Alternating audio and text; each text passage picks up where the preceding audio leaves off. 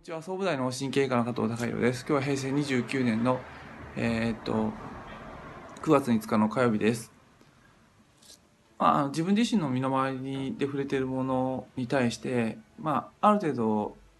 まあ、適切なイメージ意味付けがあると、まあ、それに対しての情報が、まあ、すんなり入ってくるのかなと思ってで、うん、まあ心をフラットにしていろいろ情報を受け取れって言ってもなかなかあのうん何らかの先入観だとかあのイメージっていうのは持った状態になってしまうのでそれならば、まあ、適切なイメージを、まあ、一つあまりにもずれてる場合はちょっと持った方がいいのかなと思って今日シェアさせていただきたいんですが、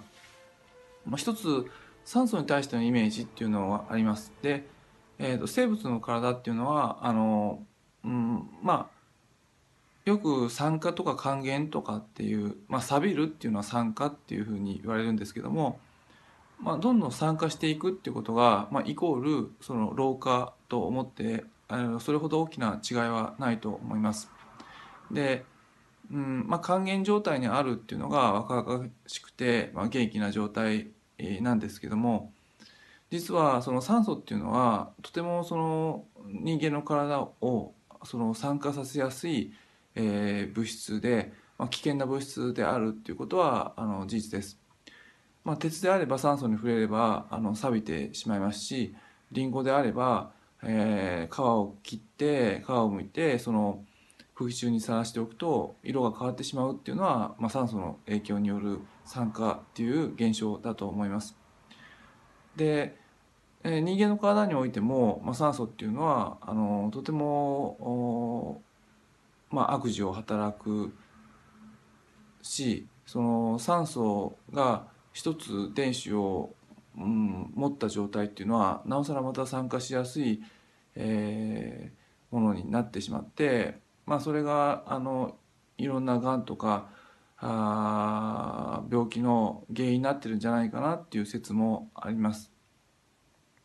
なので、まあ、酸素との付き合い方っていうのはすごい大切なんですけどもあの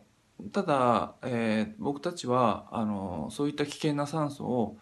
えー細胞の中のミトコンドリアっていうところがあのおエネルギー源としてあ強力なエネルギー源として活用しているのでうん、まあ、うまく酸素を利用していくっていうこと、えーがあの重要になっていきます。で車の中で、えーガソリンを燃やしてエンジンが、あの動いて車が、えー走るんですけども、うん、ガソリンはあのエンジンの外にもしあってそれがなんかあの引火してしまうと車が爆発してしまうように、うん、とてもガソリン自体は危険な物質でですけども、まあ、あのエネルギー源としてはすごい有効なので、まあ、利用している。まあ、人間の酸素に対するイメージもとても生物にとっては危険な物質なんだけどもあのすごくエネルギー源としては効率がいいし、まあ、活用できる、うん、能力を人間は持っているのでうまく活用していくっていうイメージで、まあ、いろんな酸素と向き合っていくと、えーまあ、これから酸素に関しての何らかの情報が入った時にえーいいイメージあの適切なイメージで、え受け取ることができるんじゃないかなと思いましてあの今日はあのシェアさせていただきました。今日は以上です。